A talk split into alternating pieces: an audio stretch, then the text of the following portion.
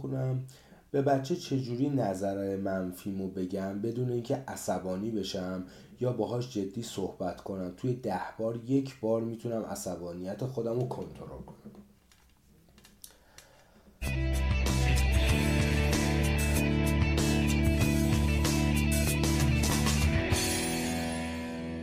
بحث در از پرنتینگ یا آموزش والدگریه برای ارتباط با کودک. خب این بستگی به سن کودک هم داره.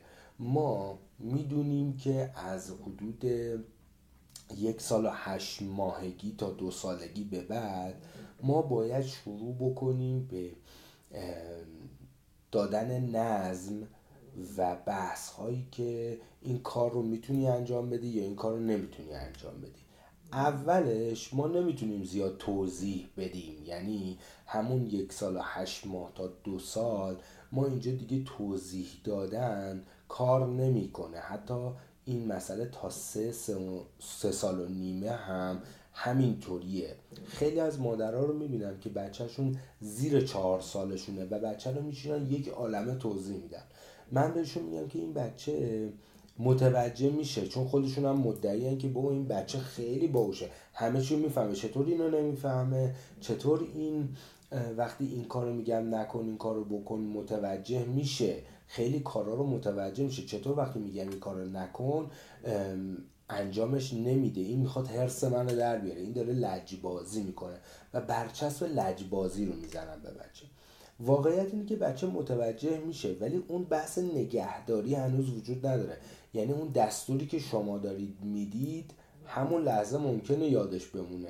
ولی پنج دقیقه ده دقیقه بعد دیگه یادش نمیمونه. چه برسه به اینکه فردا پس فردا شما دوباره داری میگی این کار رو نکن و انتظار داری که یادش بمونه. این این مسئله. پس توضیح دادن تو اون سن زیاد کار نمی‌کنه. میگن که وظیفه پدر یا مادر بین همون یه سال و هشت ماه تا دو سال تا چهار سالگی اینه که مدام حد و مرز بذارن. مدام بگن این می‌تونی این کار رو انجام بدی این کار رو نمی‌تونی انجام بدی. این مثلا خوراکی تو خوردی تا دفعه دیگه نمی‌تونی این کار رو انجام بدی. و بچه وظیفش چیه؟ بچه تو اون سن وظیفش اینه که این حد و مرز رو بشکونه. چون داره تمرین استقلال طلبی می‌کنه. تازه داره یاد می‌گیره منی وجود داره که می‌تونه تصمیم گیرنده باشه. می‌تونه یه کارایی رو بکنه یا نه. اینها اساس و پایه اعتماد به نفس بچه رو شکل میده. پس پاسخ من به شما اینه متناسب با سن مسائل رو مطرح بکنید. و مسئله دومی که ما بحث کنترل خشم نداریم که شما میگید من خشم رو ده بار از ده بار یه بار می‌تونم عصبانی میشم و بقیهش کنترل می‌کنم. شما وقتی دارید کنترل می‌کنید این مسئله اتفاق میفته هی کنترل می‌کنی. کنترل می‌کنی یه جا یهو منفجر میشی خب؟ و بعد این مسئله رو خیلی بد به بچه میگی و بعد میشینی عذاب وجدان میگی که آیا من مادر خوبی بودم یا نه. پس بحث مدیریت خشم وجود داره که یه جایی حتی ما لازمه که بچه رو بهش بگیم و جدی باشیم و توی هیجاناتمون سانسور نداشته باشیم. نه اینکه دعوا کنیم و پرخاشگری بکنیم. اما لازمه که خیلی جدی و خیلی مقتدرانه حرفمون رو بزنیم. پس